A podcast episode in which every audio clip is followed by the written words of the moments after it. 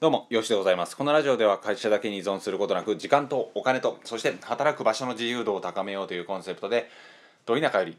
配信をしております。ということで、えー今回は若干煽ったと言いますか、ちょっとタイトル攻めたんですけど、えー時間労働から抜け出せない人の特徴、え4つについてご紹介していければなと思います。まあ、各いう私、口よしもですね、完全に、えーバイトとサラリーマンを経験してきた上で、え独立して10年を迎えたので、どっちの立場にも立って、あの語ることがあるかなと思いましたので、このラジオを撮らせていただきました。ということで、えまず一発目なんですが、えまあ、全部読み上げますね。はい。え1つ目、労働のみ、えー仕組みがない、資産になっていない。短期的視点で見てる。この4つですね。で労働のみっていう風なのがまさにそうなんですがえこれは結構ねフェーズにおいては別に OK なんですよ、えーアルバイトで今すぐ稼がないといけない。僕もねこれやったことあります、えー日雇い労働、えーしっかりやりました。で、えーそういうなんか目的があって今すぐお金が必要っていう場合はやっても OK だと思いますがえずっとねこれだとやっぱ自分の時間って1日24時間。まあ、365日が決まってるわけなので仮にね時給1000円で休みなく365日毎日10時間働いた場合な何円になると思いますか年収？1日も休まず毎日10時間365日働き続けたら当たり前ですが年収は365万円になるわけですよね。休みなく働いて。これは多いと取るか少ないと取るかっていうような感じになっていくんですがやっぱね自分の体健康を害した瞬間に終わりになってしまうので労働のみで働くのはダメというふうな感じですね。もし労働のみで副業を始めていくのであればそれがスキルや資産になっていくっていうふうなところを見た上でやっていかないとずっとねこの、まあ、厳しい話ではありますが、まあ、事実なのでラットレースに巻き込まれていくというふうな感じになります。で2つ目仕組みがないですね。労働のみそして2つ目の仕組みがない。えー仕組みがないっていうやつなんですが、えーまあ各いう私よしもメルマガを組んだりだとかブログだったり YouTube だったり自分のね資産と呼ばれる、まあ、影分身の術っていうのがいいんですかね。忍者でいうところの。いろんなところで今僕が喋ってると思うんですよ。でこの仕組みがあるからこそどっかかしらからどこかしらから、えー読者さんが来てくださって、えーメールを見てくださったり商品を購入してくださったりっていうような感じになります。で努力でカバーするっていうふうなのももちろん大切なんですが実際は収入の差っていうふうなのはこの仕組みの差と言っても過言ではないかなと僕は思います。サラリーマンを実際やってみてね。あのずっと訪問営業してたんですけどこれはね完全に労働のみですよね。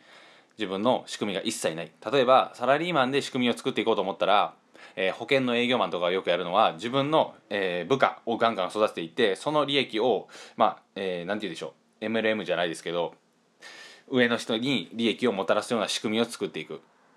下の部下が利益を出した分の、えーまあ、何パーセントかが自分に入ってくるみたいなそういうふうな、まあ、ツリーと呼ばれるやつを作っていかないといけないっていうわけですね、まあ、それはいいとしまして今回はインターネットでちゃんと仕組みを作っていこうと、ブログで集客したりツイッターで自分の集客した、え集客記事であるブログを拡散したり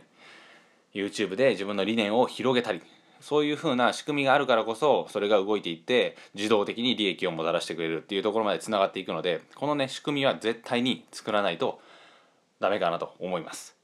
で3つ目資産になっていないですがここまで労働のみ仕組みがない。えーで3つ目の資産になっていないっていう風なやつなんですがこれもねまさに労働しても全然 OK なんですがそれが資産になっているかっていう風な感じですね。例えばブログを書く音声を取る YouTube を撮るこれ全部労働ですよね。でもポイントとしては資産になっていくんですよ。それがインターネット上にずっと置き続けられていくのでどこかしらの動画を見てくださったりどこかしらのラジオを聞いてくださったりどこかしらのブログを読んでくれるっていう風な全部ね資産となってその自動販売機が動き続けていく状況っていう風なのを、えーゲットできているわけなんですね。なので掛け分身の術がどっかで決まりまくっていてそれが利益をもたらしたり、えーお客さんの価値を提供お客さんに価値を提供できたりというふうなことにつながっていくわけです。全部資産になっているかです。僕の YouTube もねもう10年以上再生されていたり時間で10年ですからでメルマガ読者さんも、えー最高で多分2万人ぐらいいってると思うんですけど、えー2万人の方に向けて自分の手紙を送れるわけですよ。しかも自分はメールを1通書くだけという労力は変わんないわけですよね。これがインターネットのレバレッジ、えーまあ、要は圧倒的に多くの人に、えー少ない労力で届けることができるというやつです。ちょっとね覚えておいていただきたい言葉がございましてそれがワントゥー無限大ってやつですね。こっちが1で無限大の人に提供できる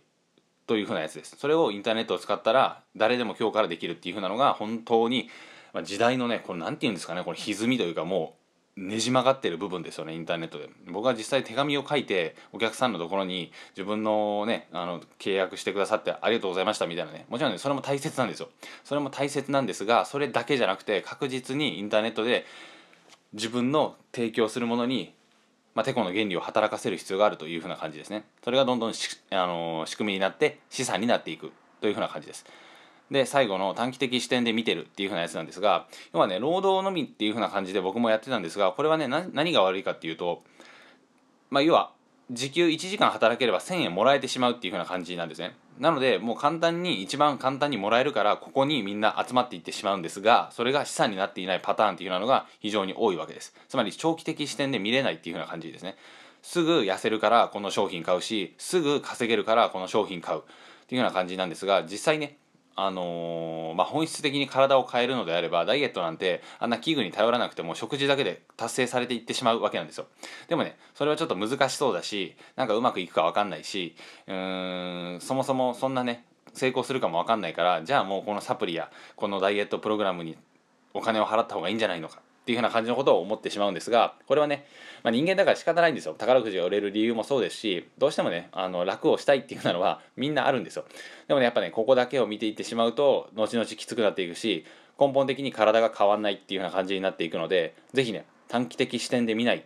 そして長期的にこの仕組みを作っていけば資産になってどんどん利益をもたらしてくれるだろうというふうな方向で進んでいくべきですね。例えばブログで集客して僕の場合はメルマガを発行してそこでどんどんお客さんが来てくれて自分のメールマガジンはもう組まれているので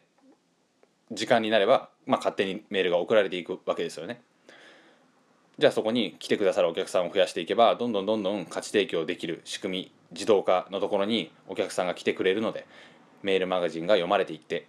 そしてさらにメールマガ読者さんが増えていって自分の商品が売れていって価値提供できる仕組みがどんどん動いていっていってというふうな感じになるので労働のみ仕組みがない資産になっていない短期的視点で見ている。